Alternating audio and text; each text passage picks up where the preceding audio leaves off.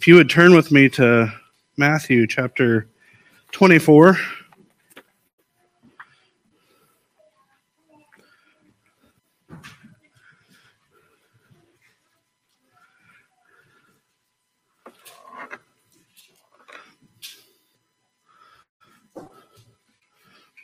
I would, um, as you turn there, I would like to make a comment. Um, maybe a, a correction for Mr. Rusty. Um, we, we will never use the word attack. we, we love you deeply. Um, the Bible would use the word maybe admonish or exhort, but we love you enough. We won't attack you. Amen. What what a what a great message, brother. Thank you for that. Matthew 24. This morning, I'd like to look at verses 3 through 14. Um, we're going to do, I'm just uh, nothing extensive. I'm not going to go deep into this. Um, just take a few points. So, Matthew 24, 3 through 14. As he sat on the Mount of Olives, the disciples came to him privately, saying, Tell us, when will these things be? And what will be the sign of your coming and the end of the age? And Jesus answered them, See that no one lead you astray. For many will come in my name, saying, I am the Christ, and they will lead many astray. And you will hear of wars and rumors of wars. See that you are not alarmed, for this must take place, but the end is not yet. For nation will rise against nation, and kingdom against kingdom and there will be famines and earthquakes in various places. All these are but the beginning of the birth pains. Then they will deliver you up to tribulation and put you to death. And you will be hated by all nations for my name's sake. And then many will fall away and betray one another and hate one another. And many false prophets will arise and lead many astray. And because lawlessness will be increased, the love of many will grow cold. But the one who endures to the end will be saved. And this gospel of the kingdom will be proclaimed throughout the whole world as a testimony to all nations, and then the end will come. Let's pray.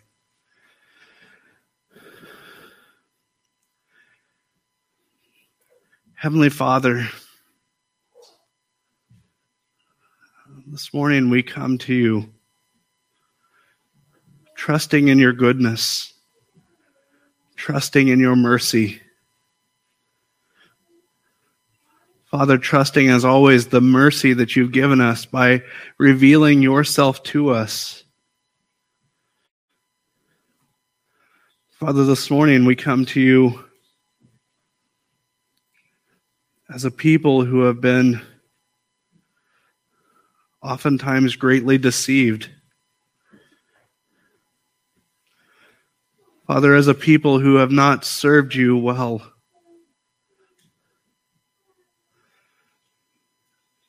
Father, the deception comes from living within a culture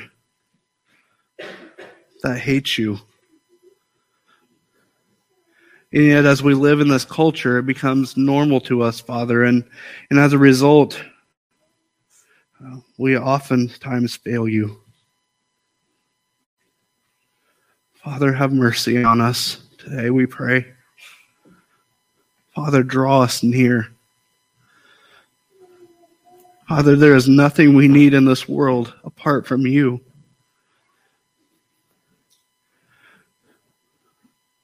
I pray you would focus our attention upon that, that you would focus our attention upon you. That God, everything we do, we say, we think, would revolve around giving you glory. Father, help us today, we pray in Jesus' name. Amen. Amen. This morning, let's let's go back to Matthew 24, starting at verse 3.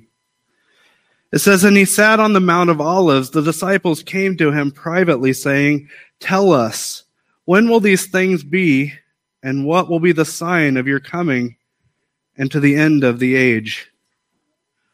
Now, there are some here this morning who have been wrestling with the doctrines of the end times. And I would say that's a noble task. That's a, a, a hard task. That's a deep task. Um, oftentimes, um, up until I studied for this message, there's something in this verse that I have overlooked and I have missed. And I um, this morning hope to point that out to you that might help you in understanding the things that are to come. Let me read this again. It says, And he, as he sat on the Mount of Olives, the disciples came to him privately saying, So the disciples asked Jesus a question. But in essence, or in reality, it's not a question. It's two questions. He says, Tell us, when will these things be? Number one. And what will be the sign of your coming and to the end of the age? Now, it's important to know, understand that this is two questions. Jesus answers, in a way, answers both of these questions. But these questions aren't tied together as the disciples had assumed. At this point in history, the disciples still believed that Jesus being with them, he came to deliver them from the bondage of Rome. That the coming of his kingdom, they believed, was then. In essence, it was like if uh, Brody told me that we were going to um, go fishing in, in, in Texas and catch a great big bass and put it on our wall. And I came to Brody and I said, Hey, Brody, when are we going to get our fishing stuff ready and go to Texas? Um, I've asked him two questions, even though that was a little more joined together. But my understanding in asking him this is we're going to do this soon. It's, it's going to be like, you know, at most within five years, right? It's my belief. I believe this. And that's exactly how the disciples believed when they were asking Jesus this question. They believed that these two things were interconnected. I would tell you this morning, it doesn't mean that they are. Um, I believe there are some things that are mentioned uh, by Jesus in the New Testament that directly referred to the fall of Rome. And I believe there are some things that were directly referring to his coming, his return um, to, to the earth to build his kingdom. So oftentimes those who study end times, they, um, they can, they can connect these two as well. And if you do that, you're not understanding that Jesus is answering two different questions. I don't know that anybody in here thinks that way, by the way, but um, the reason I answer the reason I answer that, not to take a big sidetrack, that's becoming more and more popular. And um, I believe there were Puritans that also believed this end times view. Um, I believe the Puritans were way smarter than I'll ever be. All right, but I also believe, um, I believe John MacArthur is way smarter than I'll ever be. I believe Paul Washer is way smarter than I'll ever be. But with that said, Scripture is still king. And I don't follow a person, I don't follow a group, I follow Christ, I follow Scripture. Amen? So it's okay for me to disagree as long as I can show you that in Scripture. And that's not a modern, that's not a prevalent belief system at this time. And so I don't think any of you would arm wrestle me over it. Um, but just understand as that becomes more and more prevalent, there's two questions here. It's not just one question. They're not joined together. The disciples thought it was joined together, but in essence, it's not. Continuing on. So Jesus answers. He says, And Jesus answered them, See that no one lead you astray. For many will come in my name, saying, I am the Christ, and they will lead many astray. And when you hear of wars and rumors of wars, see that you are not alarmed. Now, I want to back up. I want you all to see this. It says, See that you are not alarmed. Can you guys all say that with me? See that you are not alarmed. This morning, of any time in my life, I lived through the 80s. When I was Sam's age, I had nightmares about nuclear war. But at any time in my life, if there was ever wars and rumors of wars, it's not then, it's, it's today, it's this very hour. As we go through the next two weeks, believers, there is much at stake. There is so much at stake. If there's any time in your life that you haven't poured yourself out into prayer, I would beg of you the next week or two, pray. And I mean really pray and fast and seek God. Pray for the things that are to come. Pray that God would have mercy on a nation that does not deserve his mercy. Pray, brothers and sisters. But amongst that, see that you are not alarmed. Why are we not alarmed? He said, Jesus continues on and says, For this must take place, but the end is not yet. See, what I understand about this this morning, this, this scripture, is something that I haven't understood um, for very long. It's something that I haven't understood. Um, even I, I, I believe that I've taught on that this scripture, even here in this church. And what I didn't understand is this: is that when it says you will hear of wars and rumors of wars, this isn't the sign of his coming. Now, you all probably thought that, and I did too a week ago. This isn't the sign of his coming. In essence, what Christ says is this is normal between the resurrection of Christ and the return of Christ, this is what will characterize the world. This is normal. It says this is the beginning of the birth pains. This isn't the, the end. And, and at the end of this, he says, but the end is not yet. Don't be alarmed. This is normal. The problem for you and I is that we don't think it's normal. This has been normal, whether it be um, from the fighting of the the the Romans, the the subjecting um, the the people of God by um, Nero and and all those leaders whom would um, throughout history would uh, brutally murder, would martyr Christians who would pour them out, who would stretch and tear their, their arms and limbs off, who would feed them to lions. This is normal. But you and I didn't grow up in a world where this was normal.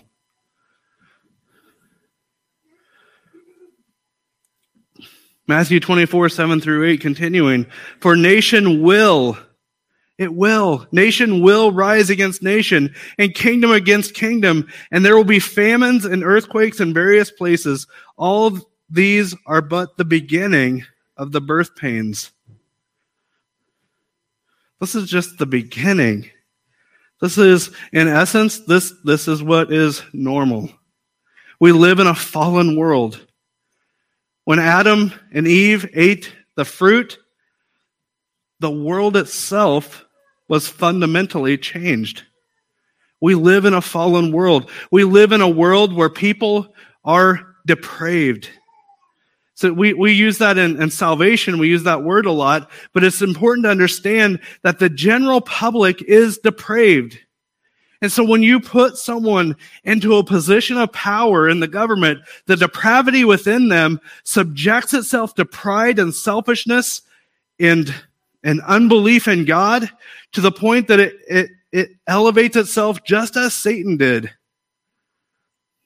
It is the natural tendency of man. If you put any unregenerate man into a position of leadership until they will aspire to, to amass more and more and more control until they control everything. It is the wicked human heart. There is no stopping it. If there was any stopping it in, um, in government, our founding fathers did their best to, to come up with a plan to limit the depravity of man in government. And we've, we've, uh, we've been blessed for a long time. But as a nation turns more and more away from God, the leadership will be more and more depraved until it begins to massacre and starve its people in an effort to have total control in an effort to be the king of the universe. We, we watch um, the funny movies where there's always the evil villain that his, his whole aspiration in life is to conquer the universe or to, to control the whole world. And we laugh and we giggle about it because superheroes always save the day. But it's not make believe. Even your pastor if God left me to my wicked heart and you gave me enough power, I would aspire to take it all. That's the wickedness inside of me. And that same heart, if it's not renewed, if it's not regenerated by Christ, will destroy everything to get whatever it wants. Nation will rise against nation because nations are led by sinful men. We will always fight. What do they say? The acronym for war? What is, what's a, what's what do we joke that it says? We are right. And if everybody on this side decided that they are right, and everybody on this side decided that they are right, without God's intervention, we would begin to fight with each other in church. Why? Because men have evil hearts. Without God's intervention, without God changing our hearts, we are hopeless. We are slaves to sin. We will always choose the wicked path. So, yes, it's true. Jesus is correct. Nation will rise against nation and kingdom against kingdom. And there will be famines and earthquakes in various places. All these are but the beginning of the birth pains. With that being said this morning, I would also point you to 1 Thessalonians 4 11 and 12.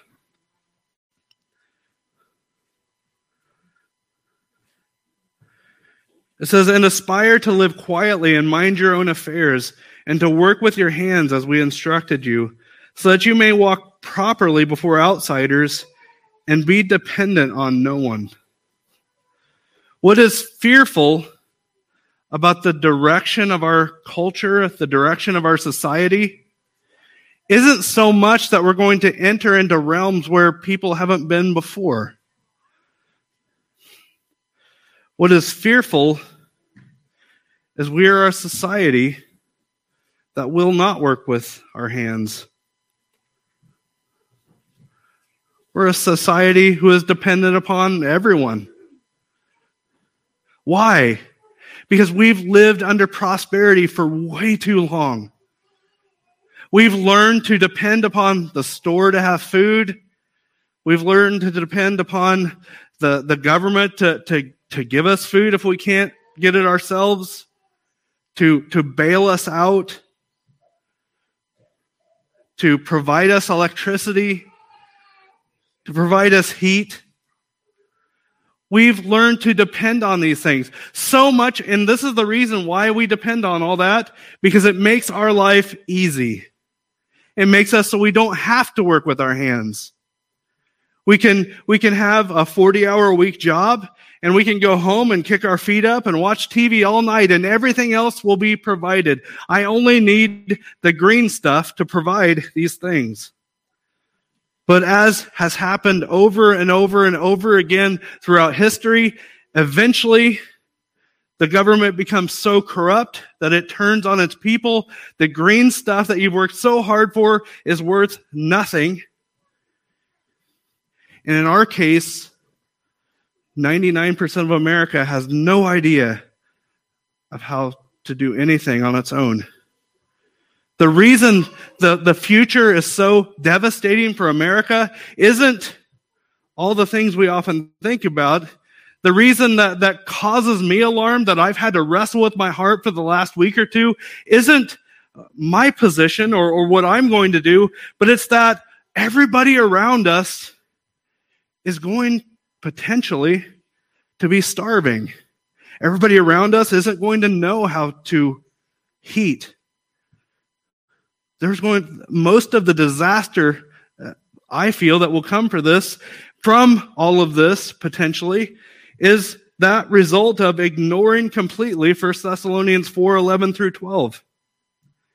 We're dependent upon everyone. Our young people have no concept of what it means to work with their hands. In general, I hope you boys know what it means to work. But that's not normal for our country. If you are 50 years and younger, you probably uh, very likely have never had to actually work. And if you think I'm lying, ask Pete what it was like when he was a teenager.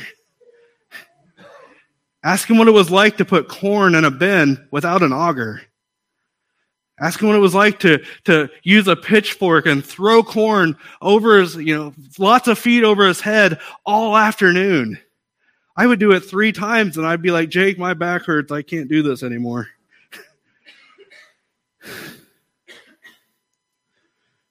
this morning, that's to your pastor's shame. It's to our shame. Perhaps God will have mercy upon us and, and we'll have more years of prosperity. But Jesus promises us that famines are coming. There's always been famines. There always will be famines. There's always been earthquakes. There always will be earthquakes. There will always be disasters. This morning, how you react to the, how you provide for your family men isn't so much that the government isn't providing, it's that we've depended upon them. We've depended upon everything that we have. That is what keeps me up at night. Though Christ said, Don't see to it that you're not alarmed. This is, the, this is only a shock to you and I because we've lived in this manner for so long. There are most in this world that none of this news going on today would even shock them. It would just be a, a normal day. And Christ tells us in Scripture that this is normal. And then it continues on in Matthew 24, 9 through 11. Then they will deliver you up to tribulation and put you to death, and you will be hated by all nations for my name's sake. And then many will fall away and betray one another and hate one another. And many false prophets will arise and lead many astray. This morning, understand that, that all of these things are uh, true of times that we live in today that even inside of the church, many will fall away. Many will betray one another and, and even hate one another. And I would pray this morning that with the same passion that my brother Rusty had when he said, I love you people. I pray that that's true of you as well. But scripture says there are some among us who put on a good show, but inside are, are ravenous wolves. I pray that that's not true in Elveston. We've gone through times where we have experienced this very thing even inside of this church. There were those, there were some who fell away, whom there isn't a person in this room who loved them as much as I did. And they fell away and they betrayed their brothers. And they, instead of working things out, they, they would not talk anymore and went to the internet to deceive some. There was no one who loved them as much as I did.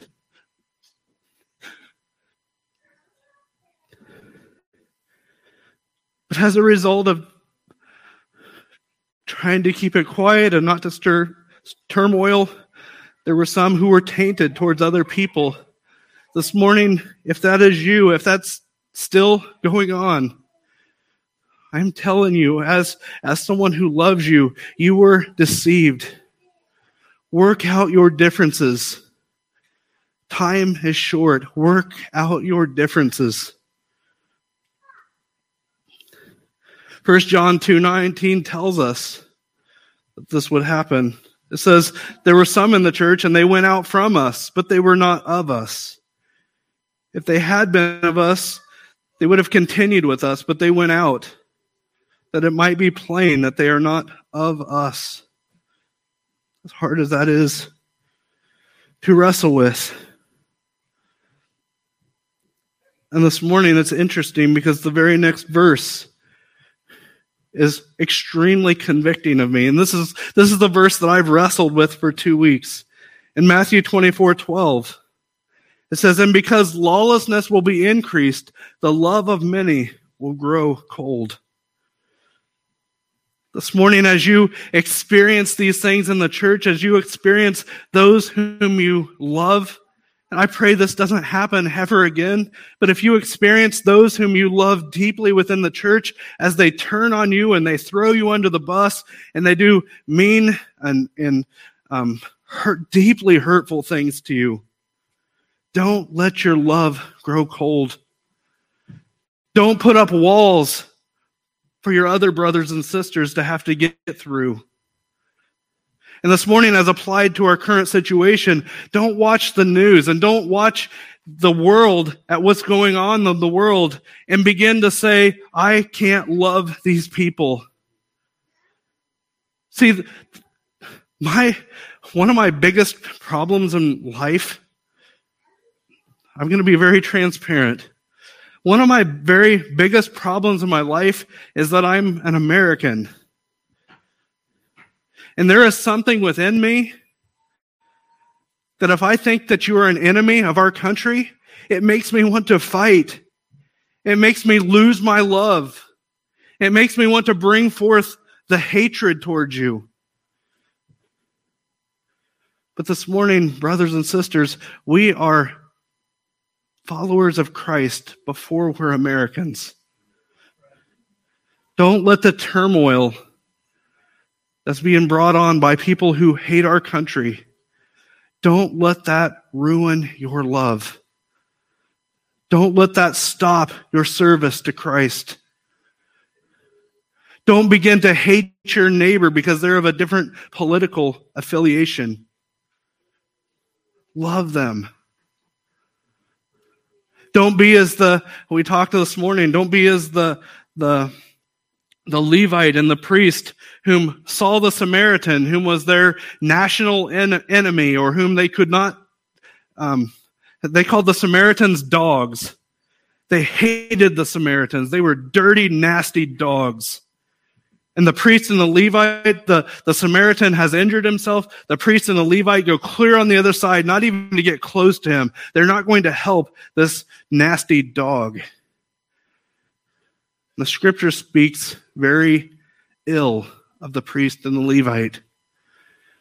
Don't let your nationality, don't let your patriotism, don't let your love for our country turn you into the priest and the Levite. Don't let your love grow cold. Love people. When they say things you don't like, love them. Love them.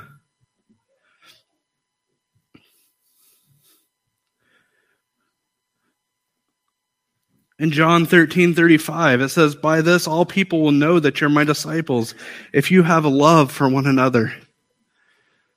This is the words of Christ. I want to tell you what he didn't say, although it is true a little bit. But he didn't say, By this all people will know that you're my disciples, if you have love for your daughter. It's easy to love my daughter right? When I'm having a bad day, my daughter knows it. And she'll just randomly come up and give me a hug. Who could not love that? It doesn't even say, this you will know, this, by this, all people will know that you're my disciples if you have love for your wife. My wife is easy to love. Do you know why? Because she is more sanctified than I am. She puts up with more than I put up with. She loves me when I'm unlovable. It's easy to love my wife. And we should love our wives and we should love our daughters. But Christ says this by this, all people will know that you're my disciples if you have love for one another. If you in this room, if you love each other. I mean, love each other more, more than, than what the world would say at the Eagles Club. But I love my brother enough. If, if I have differences, we'll work it out. I love my brother enough that I want to, to be with him. Uh, one of the, the blessings, um, you should, you should try this sometime. Go on vacation with your family. When I go on vacation with my family, um, I had to practice patience and all those things. And it's okay. When I go on vacation with my brothers and sisters, it's totally different. I had this, I'm not bragging to myself um, because my personality is this, but one of the, the, the comments Jake made to me after we had stayed in a cabin and all this for, for a week or two or a couple weeks, he said, You know, I found that, that we never fight with you guys because you guys are really hard to fight with.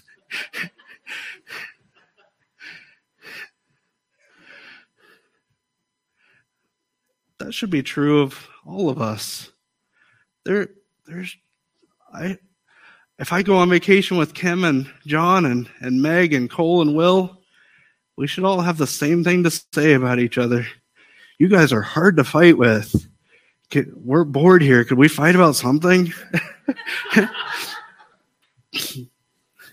Why? Because we love each other. What you want to do today is just as important as what I want to do today because I love you. Amen? Galatians 6 9. And let us not grow weary of doing good, for in due season we will reap if we do not give up. Brothers and sisters, don't give up. Don't give up loving each other. Don't give up serving. Don't give up sharing the gospel. Right now in our world, it, it seems very discouraging to share your faith. It seems that people aren't listening. But it, we don't know the react. We don't know what's in their heart.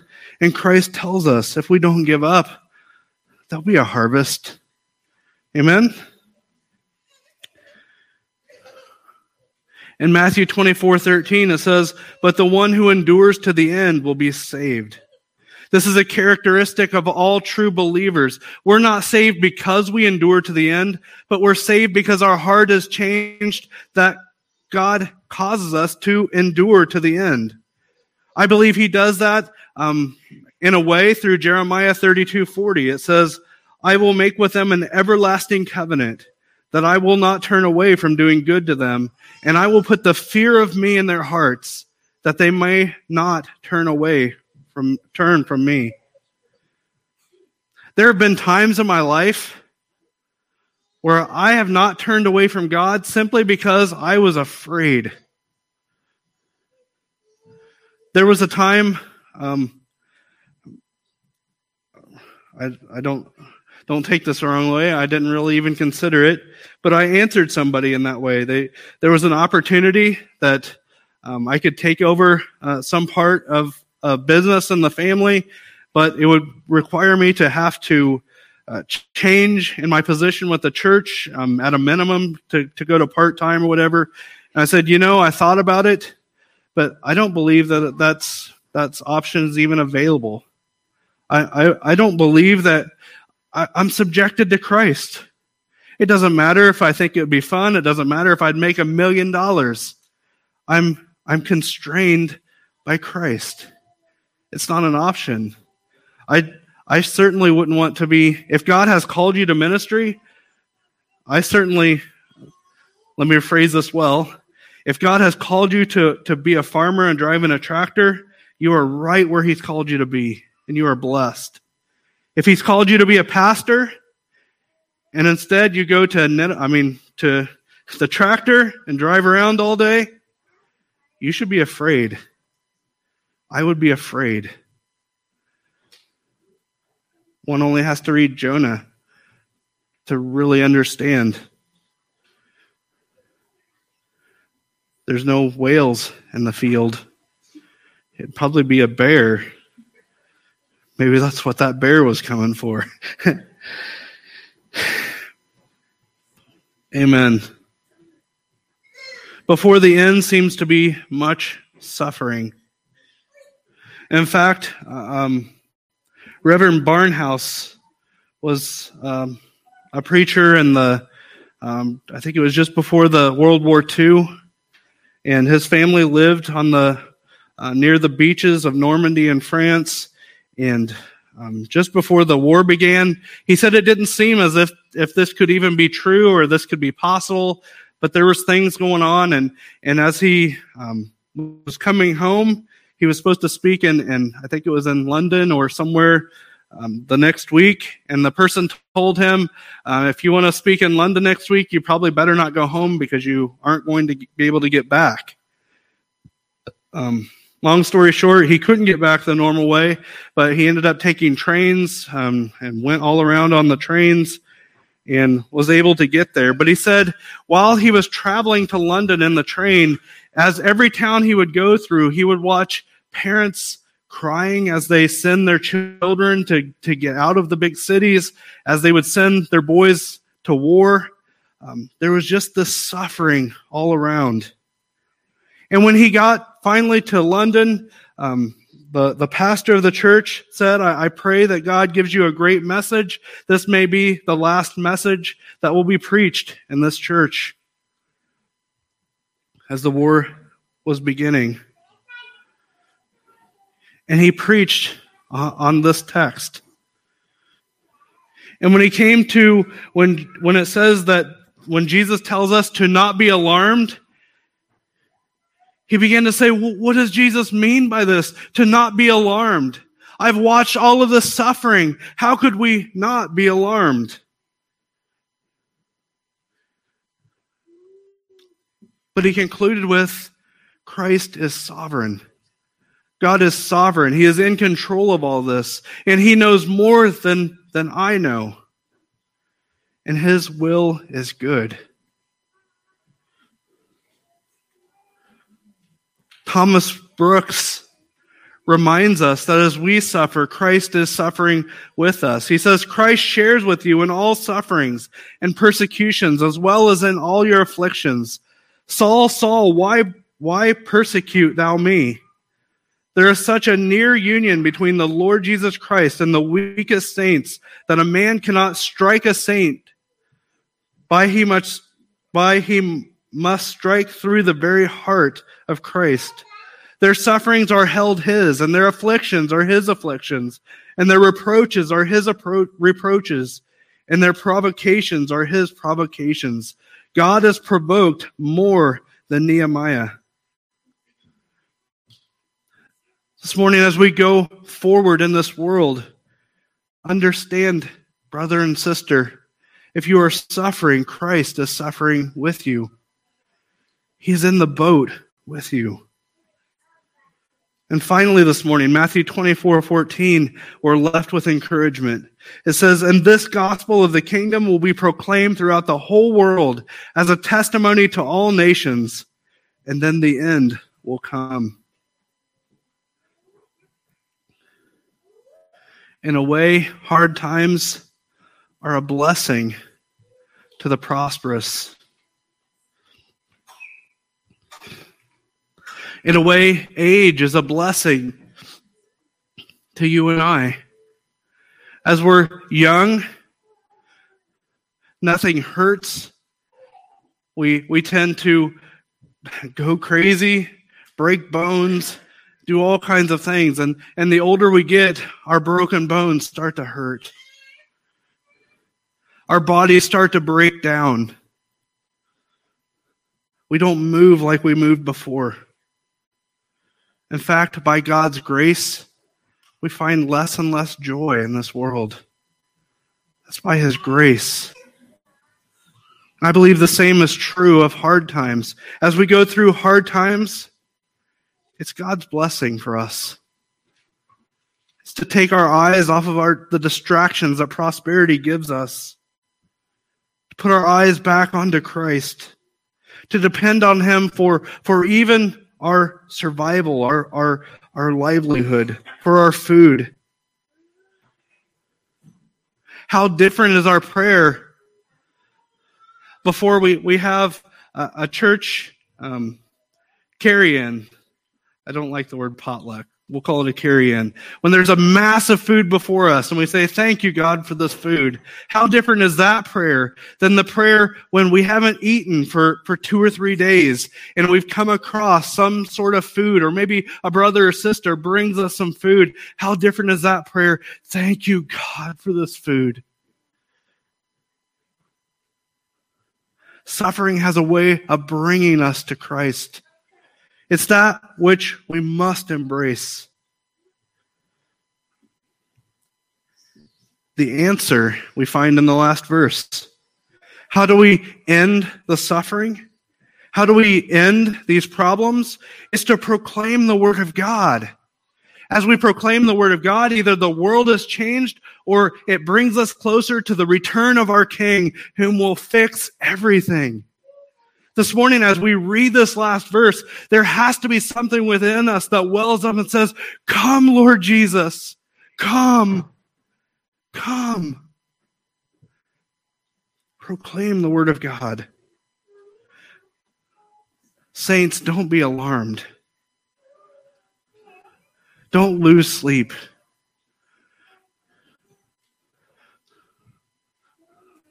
My toes hurt just right then. Don't lose sleep.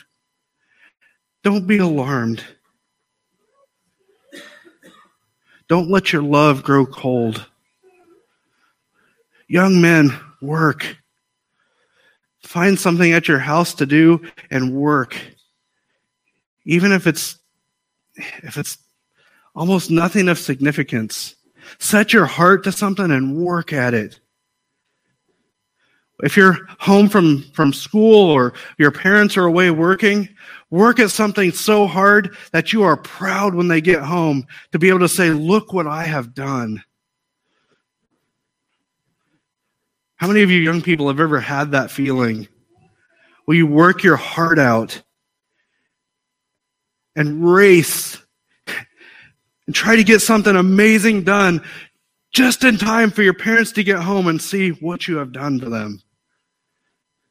You think work is a bad thing? That's a great feeling. Amen? Learn to work. Adults, work for Christ. See, the, the, the, the thing with, I'm, I'm almost finished, Eve, but the thing with end times theology and studying and all this, there's really not a lot I'm sure about, but there's one thing I am sure about that Christ is coming back. And when he comes back, I want him to find me working my heart out.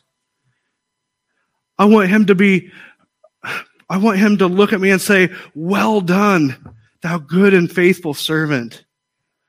That's going to mean more to me than anything that happens in this world. Amen? But children, start by serving your parents. Work your heart out for them. You will find there will be few things in this world that you will find as much joy in seeing your parents come home and, and, and them seeing what, what you have worked, what you have done for your family. Adults, work for Christ. Don't be of those that stand before him and him say, Depart from me, I never knew you. Work for him. He's worthy. This morning, if you don't know Christ, turn to him. I'm not a prophet. I'm not a fortune teller or anything like that. I don't believe there are prophets today. Apart as far as those who would tell the future. But if we look at our world right now, the future is not promising for those who don't know Christ. It looks to be very bad. But for those who are in Christ, it looks great. It looks like everything's going just as Jesus said it was going to go. It looks like he's still in control. And he's coming back. He's coming back to fix it once and for all. Amen? Amen. This morning, I want to do something a little different. I want to take a few moments. I would ask maybe if Rusty and Jake would come up. I'm putting them on the spot. But I'd like us to take just a few minutes. And Greg, you can play if you want to. Um, I'd like us to take a few minutes to, to pray. But this morning, young people, adults, really pray. Really pray. It seems that the next two weeks are going to change the lives of not only you, but your, your children, your grandchildren. Now is the time to pray, saints. I would ask you as, as, as your pastor, I would ask you in this coming weeks to set a time, real time for prayer and fasting. Really, really pray. Amen. I'm going to ask, I'm going to ask us to all bow our heads and close our eyes. Um, I'd ask maybe if Jake would would start us in prayer, and Rusty, if you would take over for him, and then and then I'll close in prayer.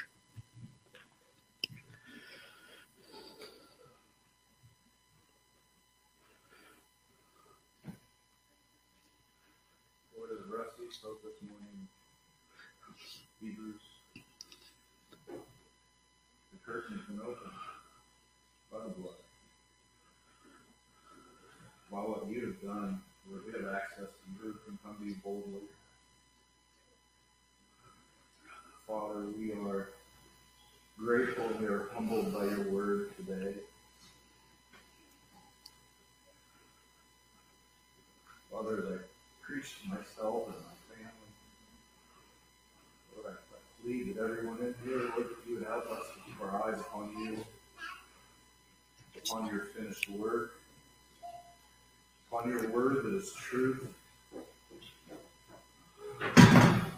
Lord, that our trust would be wholly in you. And as times come, whatever they may be,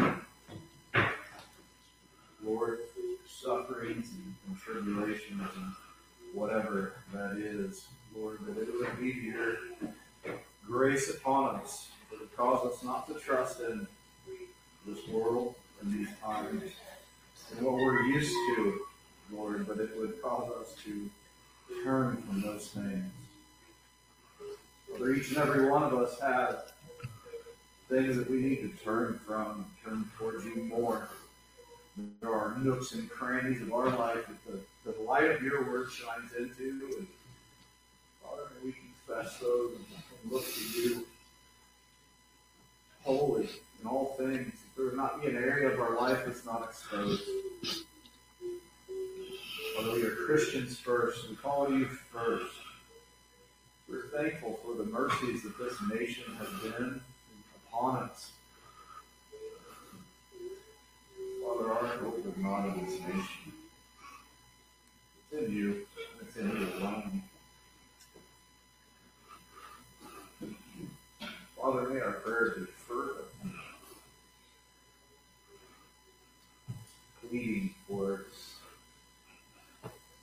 Us see you have some kind of unbound and notice, where you are not a God that is far off, but one who is near. Lord, help us to shed excess weight of things that we don't need to be holding on to. Lord, free our hands from things that, that are vapor. Let us grasp onto eternity with all that we are. Lord, as a church family, may we come together in strength and love with a body that works together in unity with our eyes upon our Savior.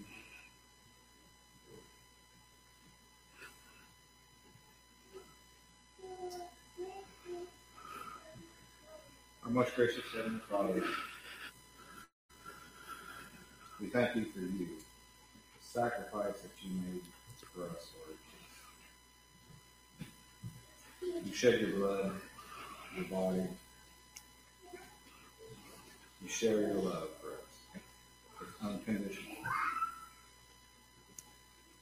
We don't deserve, deserve that, Lord Jesus. But your unconditional love is something that we can't fathom.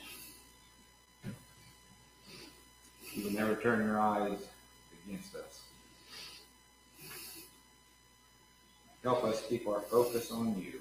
in Challenges, situations that we get into, or that approach us in situations that help us recognize we need your help.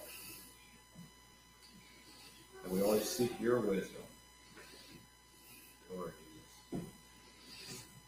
And Lord, I ask a special blessing upon all the kids, Lord Jesus.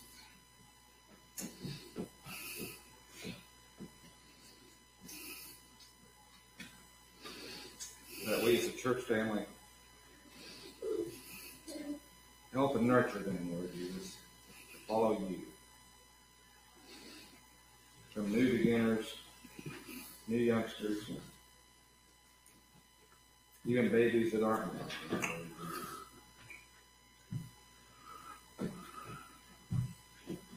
Help us to nurture them, to lead them to you. Help their parents and raise them. Lord, one of the hardest things for me, Lord, is to come to learn to living by something that you don't see. It's faith, Lord Jesus.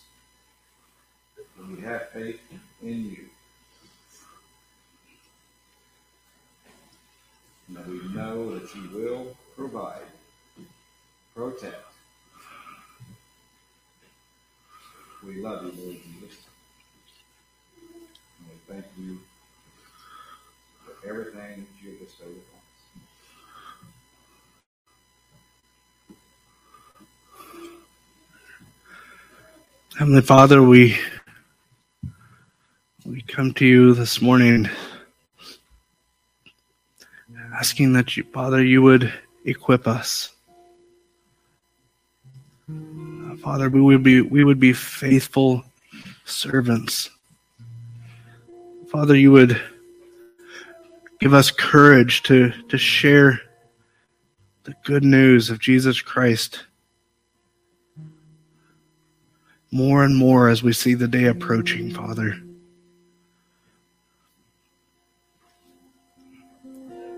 Father, I pray for for the, the fathers and the dads that are here. I pray that you would begin to prepare their hearts that they might uh, lead their families well.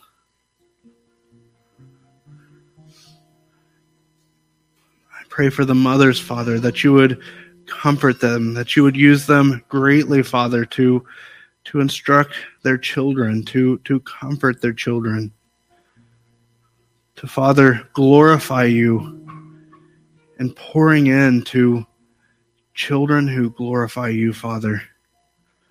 I believe as the um, our our late brother Charles Spurgeon, said that it was um, no more glorifying for a soldier of Christ in battle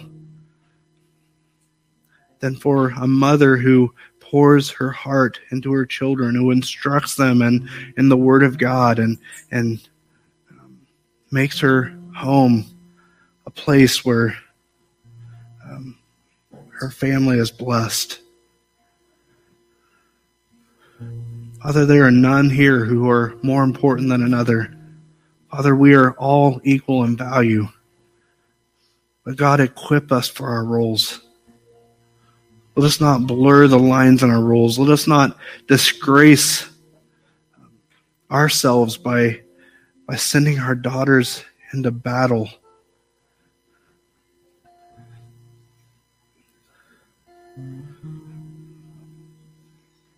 Father, help us to glorify you. Father, as we come into times, maybe not even soon, your word says that there will always be times of famine, of wars, and rumors of wars. So God, by your grace, maybe you have mercy upon us.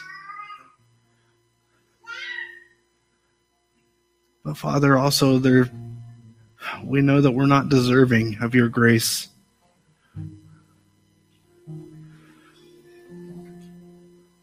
My biggest surprise, my biggest wonder today isn't that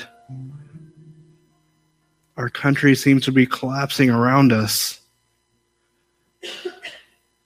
But Father, what, what surprises me that it's that you've been patient this long. We murder our children in the womb. We sacrifice them on the altar of Baal. In the name of prosperity, we put our children to death.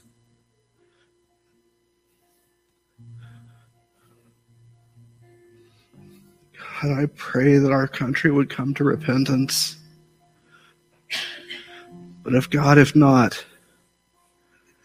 I pray that your people would glorify you in the way that we live.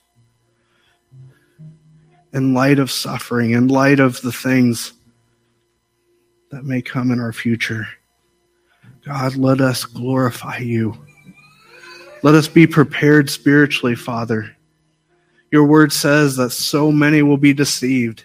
As we look into our world of people who are very shallow in the knowledge of Scripture, it's no surprise God, let us equip ourselves. Make it a priority that we would know your word, that we're not deceived by the schemes of the enemy. And Father, also let us look to the physical. Let us be prepared to provide for our neighbors. Let us be, as your word says, not dependent upon anyone. Let us focus on working with our hands discipling and equipping our families. Let us focus, Father, on glorifying you. And Father, finally this morning, I pray for the leaders in this nation. I pray for our president that you would guide him, that you would draw him to you, Father if he doesn't know you, Father, that, that you would draw him to repentance. And Father, whoever our next president is, Father, I pray that you would also draw them to you, that you would give them wisdom, that you would change them, Father, if they don't know you.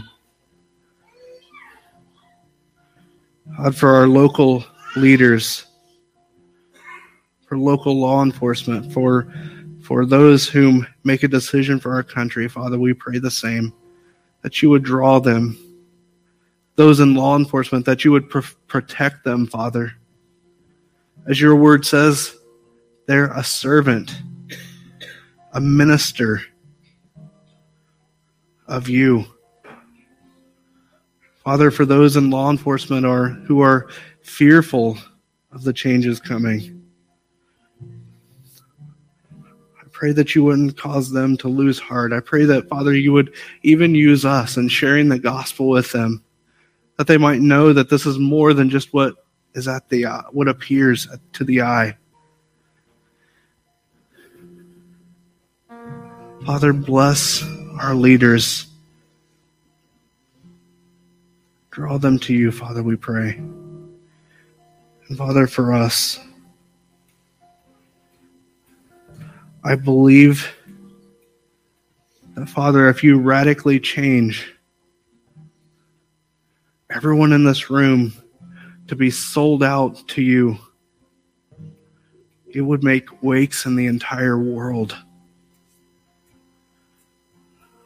Father, start with me. Start with us, Father. Pray in Jesus' name.